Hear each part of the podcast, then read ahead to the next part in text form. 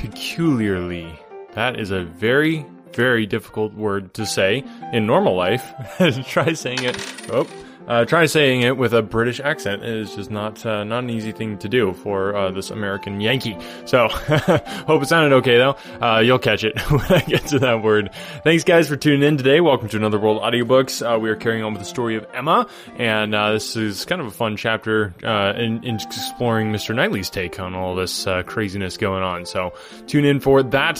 thanks for sharing the podcast. I know you guys are right sharing the podcast. That's all that is the biggest thing that you can do to help the, the podcast grow. So uh, anything you can do in that vein, sharing on social media, telling your friends about it, that's huge, huge help to get the podcast out to more listeners, which helps us grow, which helps me keep doing this. I've been doing it for a long time, over 250 episodes. Uh, you can go and check out all the backlist episodes. You can, uh, if you want to support the podcast, go to anotherworldaudiobooks.com. You can purchase the full uh, versions of the audiobooks there as well, and that's a great way to support the podcast. So, all right, let's get into it. Without further ado, I give you the next chapter of Emma. Chapter 15 This letter must make its way to Emma's feelings. She was obliged, in spite of her previous determination to the contrary, to do it all the justice that Mrs. Weston foretold. As soon as she came to her own name, it was irresistible. Every line relating to herself was interesting, and almost every line agreeable and when this charm ceased, the subject could still remain itself by the natural return of her former regard for the writer, and the very strong attraction which any picture of love must have for her at that moment. She never stopped till she had gone through the whole, and though it was impossible not to feel that he had been wrong, yet he had been less wrong than she had supposed, and he had suffered, and was very sorry. And he was so grateful to Mrs. Weston, and so much in love with Miss Fairfax, that she was so happy herself that there was no being severe, and could he have entered the room, she must have shaken hands with him as heartily as ever. She thought so well of the letter that when Mr. Knightley came again, she desired him to read it. She was sure of Mrs. Weston's wishing it to be communicated, especially to one who, like Mr. Knightley, had been so much to blame in his conduct. I shall be very glad to look it over, said he, but it seems long. I will take it home with me at night. But that would not do. Mr. Weston was to call in the evening, and she must return it by him. I would rather be talking to you, he replied. But as it seems a matter of justice, it shall be done. He began, stopping, however, almost directly to say, Had I been offered the sight of one of this gentleman's letters to his mother-in-law a few months ago, Emma, it would not have been taken with such indifference. He proceeded a little farther, reading to himself, and then, with a smile, observed, Hmm, a fine complimentary opening. But it is his way. One man's style must not be the rule of another's. We will not be severe. It will be natural for me, he added shortly afterwards, to speak my opinion aloud as I read. By doing it, I shall feel that I am near you. It will not be so great a loss of time. But if you dislike it. Not at all. I should wish it. Mr. Knightley returned to his reading with greater alacrity. He trifles here, said he, as to the temptation. He knows he is wrong, and has nothing rational to urge. Bad. He ought not to have formed the engagement. His father's disposition. He is unjust, however, to his father. Mr. Weston's sanguine temper was a blessing on all his upright and honourable extensions. But Mr. Weston earned every present comfort before he endeavoured to gain it. Very true. He did not come till Miss Fairfax was here. And I have not forgotten, said Emma, how sure you were that he might have come sooner if he would. You passed it over very handsomely, but you were perfectly right. I was not quite impartial in my judgment, Emma. But yet, I think, had you not been in the case, I should still have distrusted him. When he came to Miss Woodhouse, he was obliged to read the whole of it aloud, all that related to her with a smile, a look, a shake of the head, a word or two of assent or disapprobation, or merely of love, as the subject required, concluding, however, seriously, and after steady reflection, thus Very bad, though it might have been worse.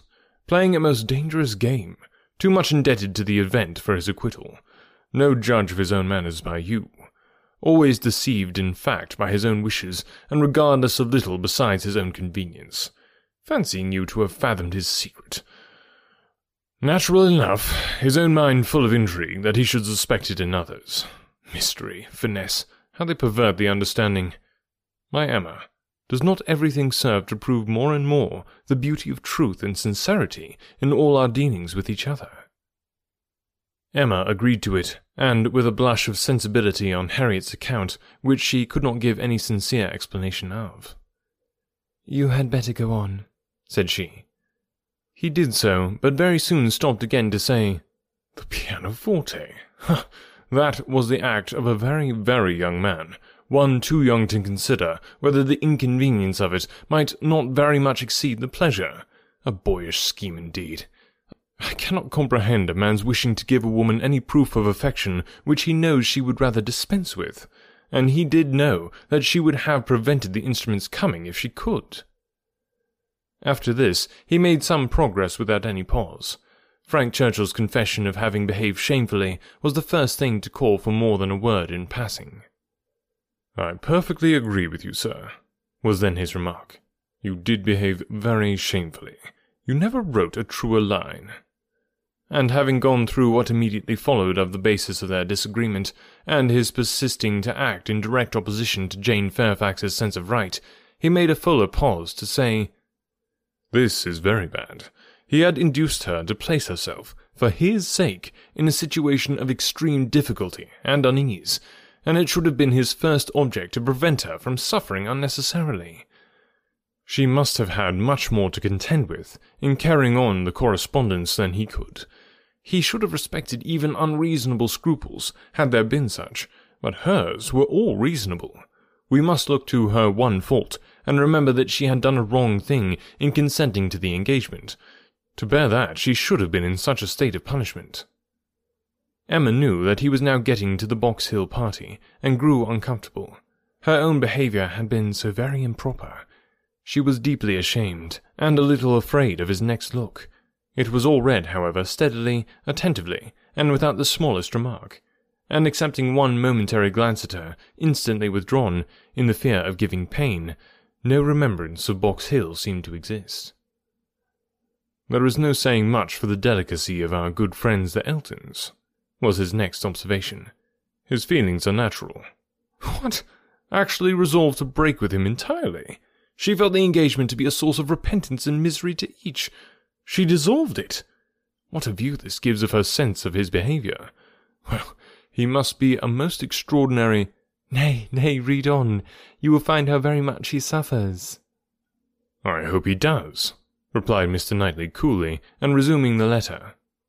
Smallridge, what does this mean? What is all this? She had engaged to go as governess to Mrs. Smallridge's children, a dear friend of Mrs. Elton's, a neighbour of Maple Grove, and, by the by, I wonder how Mrs. Elton bears the disappointment. Say nothing, my dear Emma, while you oblige me to read, not even of Mrs. Elton. Only one page more. I shall soon have done. What a letter the man writes. I wish you would read it with a kinder spirit towards him. Well, there is feeling here. He does seem to have suffered in finding her ill. Certainly, I can have no doubt of his being fond of her. Dearer, much dearer than ever. I hope he may long continue to feel all the value of such a reconciliation. He is a very liberal thanker, with his thousands and tens of thousands. Happier than I deserve. Come, he knows himself there. Miss Woodhouse calls me the child of good fortune. Those were Miss Woodhouse's words, are they? And a fine ending. And there is the letter, the child of good fortune. That was your name for him, was it?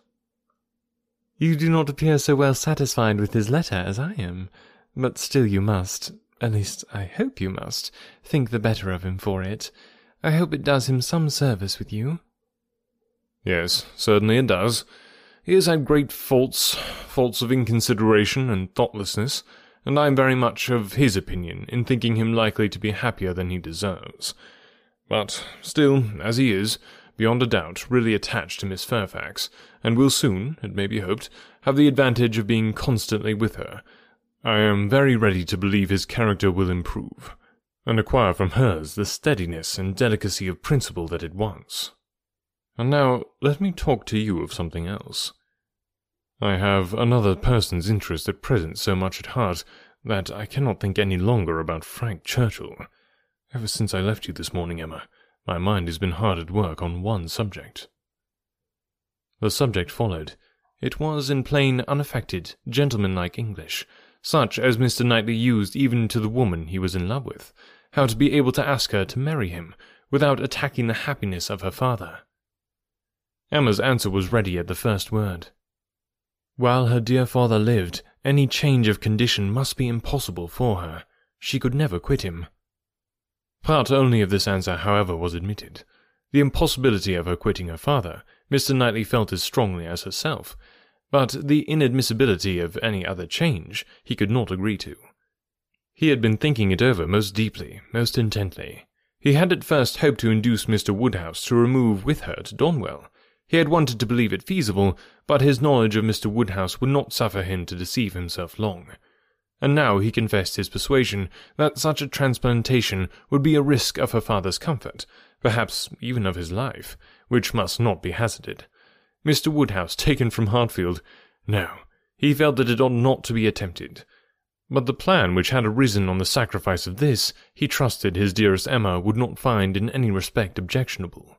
It was that he should be received at Hartfield, that so long as her father's happiness, in other words, his life, required Hartfield to continue her home, it should be his likewise. On their all removing to Donwell, Emma had already had her own passing thoughts. Like him, she had tried the scheme and rejected it. But such an alternative as this had not occurred to her.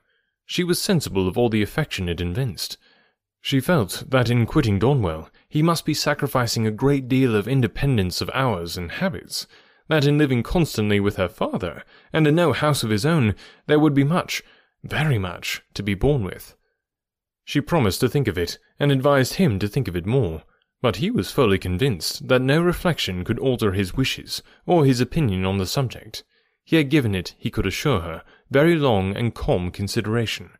He had been walking away from William Larkins the whole morning to have his thoughts to himself. Ah, there is one difficulty unprovided for, cried Emma. I am sure William Larkins will not like it. You must get his consent before you ask mine. She promised, however, to think of it, and pretty nearly promised, moreover, to think of it with the intention of finding it a very good scheme. It is remarkable that Emma, in the many, very many, points of view in which she was now beginning to consider Donwell Abbey, had never struck with any sense of injury to her nephew Henry, whose rights as heir expectant had formerly been so tenaciously regarded. Think she must of the possible difference to the poor little boy, and yet she only gave herself a saucy, conscious smile about it, and found amusement in detecting the real cause of that violent dislike of Mr. Knightley's marrying Jane Fairfax, or anybody else, which at the time she had wholly imputed to the amiable solicitude of the sister and the aunt. This proposal of his, this plan of marrying and continuing at Hartfield, the more she contemplated it, the more pleasing it became. His evils seemed to lessen, her own advantages to increase, their mutual good to outweigh every drawback. Such a companion for herself in the periods of anxiety and cheerlessness before her, such a partner in all those duties and cares to which time must be giving increase of melancholy.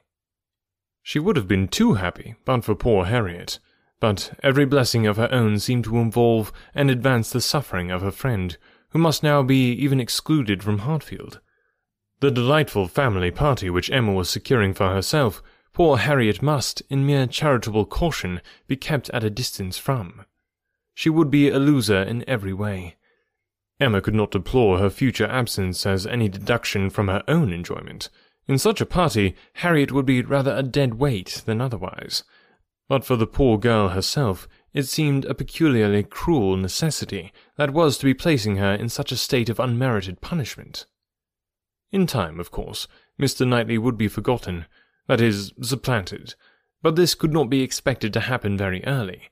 Mr. Knightley himself would be doing nothing to assist the cure, not like Mr. Elton.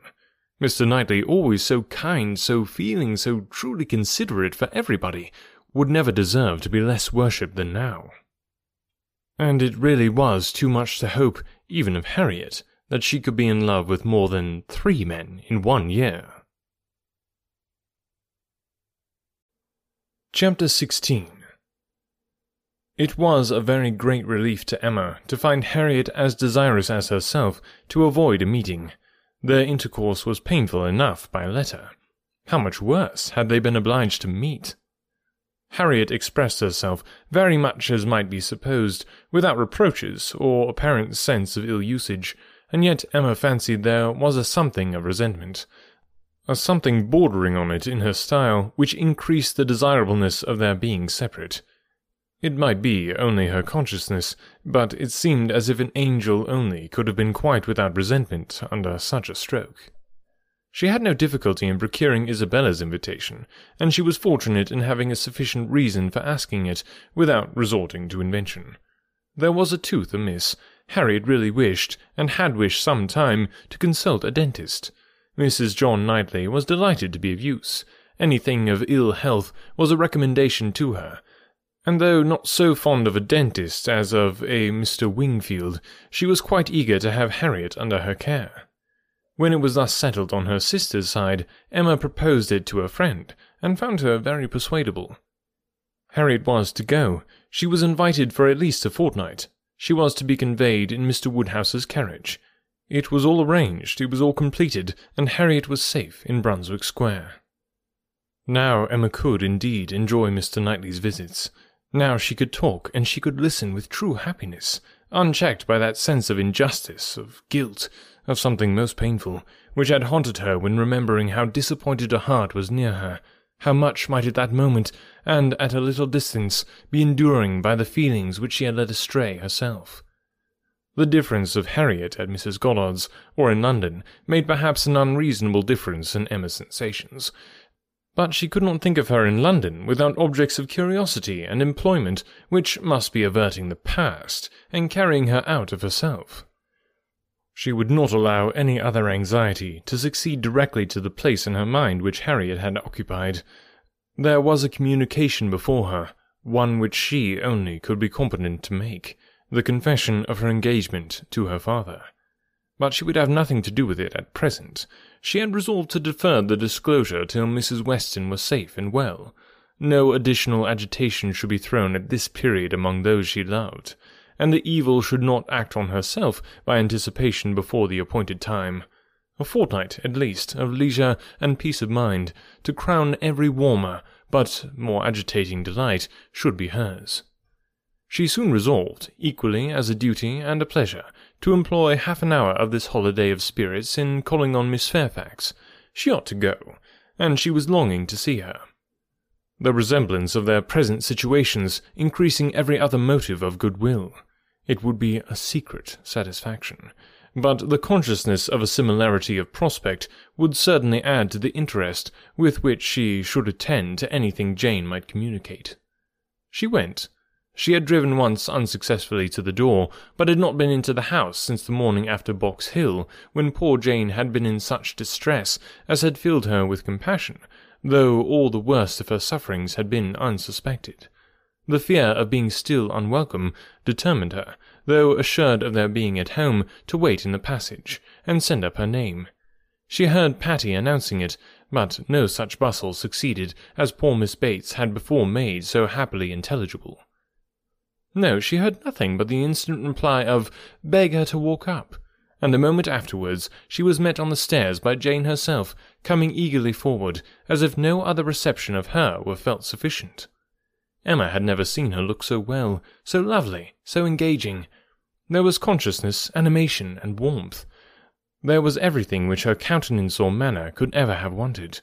She came forward with an offered hand, and said, in a low but very feeling tone, This is most kind indeed. Miss Woodhouse, it is impossible for me to express. I hope you will believe. Excuse me for being so entirely without words. Emma was gratified, and would soon have shown no want of words, if the sounds of Mrs. Elton's voice from the sitting room had not checked her, and made it expedient to compress all her friendly and all her congratulatory sensations into a very, very earnest shake of the hand. Mrs. Bates and Mrs. Elton were together. Miss Bates was out, which accounted for the previous tranquillity. Emma could have wished Mrs. Elton elsewhere, but she was in a humour to have patience with everybody. And as Mrs. Elton met her with unusual graciousness, she hoped the rencontre would do them no harm. She soon believed herself to penetrate Mrs. Elton's thoughts, and understand why she was, like herself, in happy spirits. It was being in Miss Fairfax's confidence, and fancying herself acquainted with what was still a secret to other people. Emma saw symptoms of it immediately in the expression of her face, and while paying her own compliments to Mrs. Bates, and appearing to attend to the good old lady's replies, she saw her, with a sort of anxious parade of mystery, fold up a letter which she had apparently been reading aloud to Miss Fairfax, and return it into the purple and gold reticule by her side, saying with significant nods, we can finish this some other time, you know. You and I shall not want opportunities. And in fact, you have heard all the essential already. I only wanted to prove to you that Mrs. S. admits our apology, and is not offended. You see how delightfully she writes. Oh, she is a sweet creature. You would have doted on her had you gone. But not a word more. Let us be discreet, quite on our good behaviour. Hush! You remember those lines? I forget the poem at this moment. For when a lady's in the case, you know all other things give place. Now, I say, my dear, in our case, for lady, read Mum, a word to the wise. I'm in a fine flow of spirits, aren't I? But I want to set your heart at ease as to Mrs. S. My representation, you see, has quite appeased her. And again, on Emma's merely turning her head to look at Mrs. Bates's knitting, she added in a half whisper, I mention no names, you will observe. Oh no, cautious as a minister of state. I managed it extremely well. Emma could not doubt it. It was a palpable display, repeated on every possible occasion. When they had all talked a little while in harmony of the weather and Mrs. Weston, she found herself abruptly addressed with, Do not you think, Miss Woodhouse, our saucy little friend here is charmingly recovered? Do not you think her cure does Perry the highest credit? Here was a side glance of great meaning at Jane. Upon my word, Perry has restored her in a wonderful short time, Oh, if you had seen her as I did when she was at the worst! And when Mrs. Bates was saying something to Emma, whispered farther, We need not say a word of any assistance that Perry might have, not a word of a certain young physician from Windsor. Oh, no, Perry shall have all the credit. I have scarce had the pleasure of seeing you, Miss Woodhouse, she shortly afterwards began since the party to Box Hill. A very pleasant party, but yet I think there was something wanting. Things did not seem. That is, there seemed a little cloud upon the spirits of some. So it appeared to me at least, but I might be mistaken. However, I think it answered so far as to tempt one to go again. What say you both to our collecting the same party and exploring to Box Hill again while the fine weather lasts? It must be the same party, you know, quite the same party, not one exception. Soon after this, Miss Bates came in, and Emma could not help being diverted by the perplexity of her first answer to herself, resulting, she supposed, from doubt of what might be said, and impatience to say everything. Thank you, dear Miss Woodhouse, you are all kindness. It is impossible to say yes. Indeed, I quite understand dearest Jane's prospects. That is, I do not mean but she is charmingly recovered. How is Mr. Woodhouse? I am so glad. Quite out of my power. Such a happy little circle as you find us here. Yes, indeed. Charming young man, that is. So very friendly. I mean, good Mr. Perry. Such attention to Jane. And from her great, her more than commonly thankful delight towards Mrs. Elton for being there, Emma guessed that there had been a little show of resentment towards Jane from the vicarage quarter, which was now graciously overcome. After a few whispers indeed, which placed it beyond a guess, Mrs. Elton, speaking louder, said, Yes, here I am, my good friend, and here I have been so long that anywhere else I should think it necessary to apologize. But the truth is that I am waiting for my lord and master. He promised to join me here and pay his respects to you. What, are we to have the pleasure of a call from Mr. Elton? That will be a favour indeed, for I know gentlemen do not like morning visits, and Mr. Elton's time is so engaged. Upon my word, it is, Miss Bates. He really is engaged from morning to night. There is no end of people's coming to him on some pretence or other. The magistrates, the overseers, the churchwardens are always wanting his opinion. They seem not to be able to do anything without him. Upon my word, Mr. E., I often say, rather you than I. I do not know what would become of my crayons and my instruments if I had half so many applicants. Bad enough as it is, for I absolutely neglect them both to an unpardonable degree. I believe I have not played a bar this fortnight. However, he is coming, I assure you. Yes, indeed, on purpose to wait on you all. And putting up her hand to screen her words from Emma. A congratulatory visit, you know. Oh, yes, quite indispensable. Miss Bates looked about her so happily he promised to come to me as soon as he could disengage himself from Knightley, but he and Knightley are shut up together in deep consultation. Mr. E. is Knightley's right hand. Emma would not have smiled for the world, and only said, Is Mr. Elton gone on foot to Donwell? He will have a hot walk. Oh, no, it is a meeting of the Crown, a regular meeting. Weston and Co. will be there too, but one is apt to speak only of those who lead. I fancy Mr. E. and Knightley have everything their own way. Have not you mistaken the day? said Emma. I am almost certain that the meeting at the Crown is not till tomorrow. Mr. Knightley was at Hartfield yesterday, and spoke of it as for Saturday.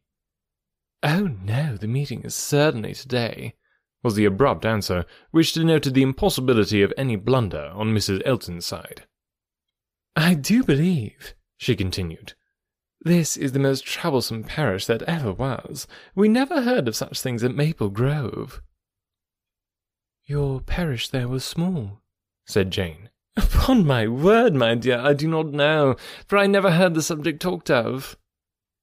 But it is proved by the smallness of the school, which I have heard you speak of as under the patronage of your sister and Mrs. Bragge, the only school, and not more than five and twenty children. Ah, you clever creature, that's very true.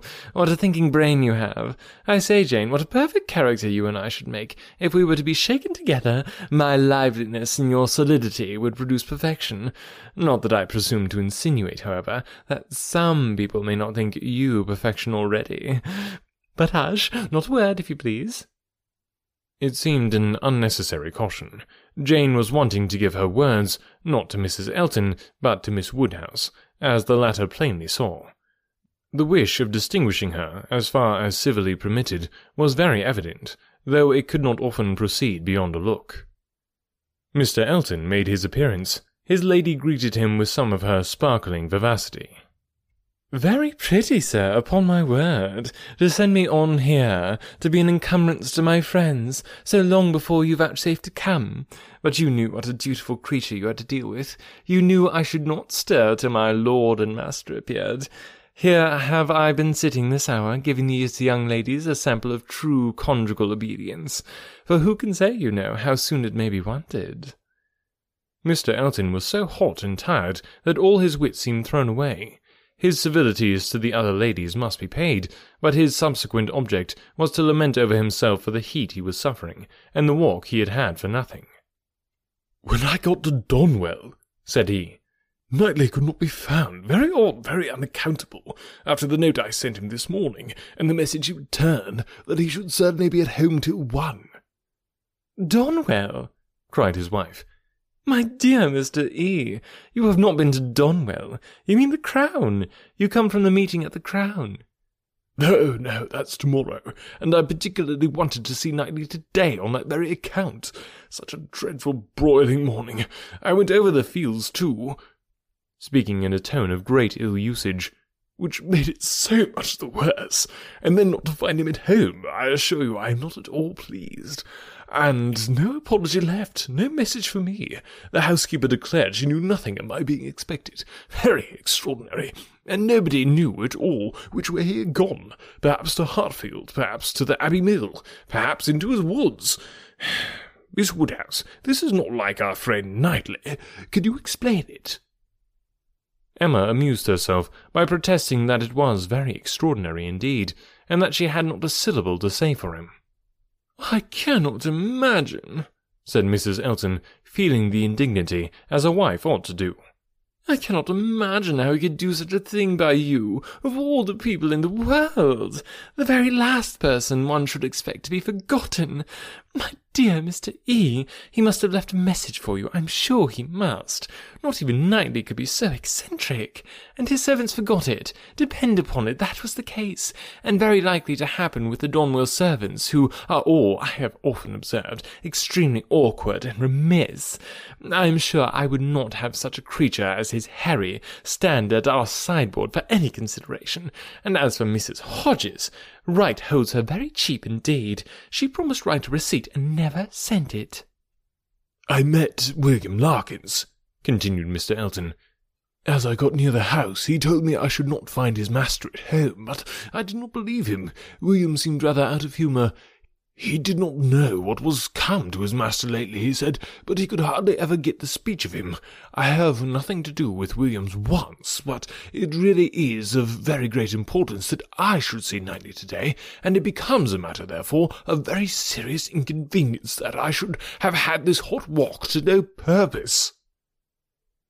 Emma felt that she could not do better than go home directly.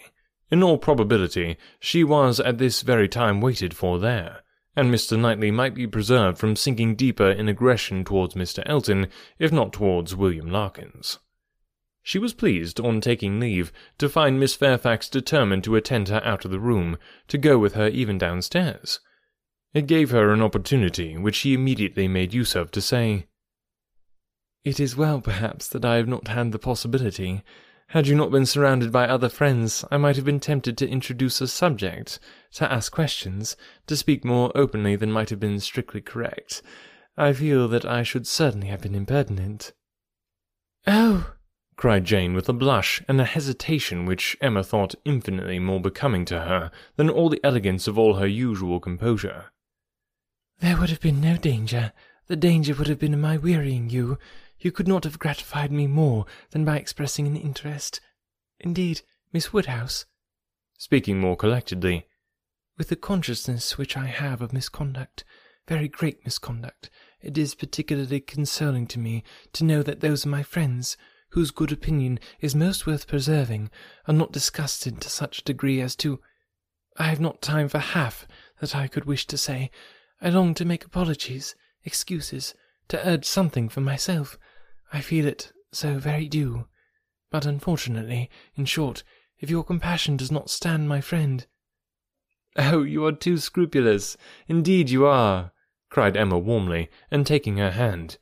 You owe me no apologies, and everybody to whom you might be supposed to owe them is so perfectly satisfied, so delighted even. You are very kind, but I know what my manners were to you, so cold and artificial. I had always a part to act. It was a life of deceit.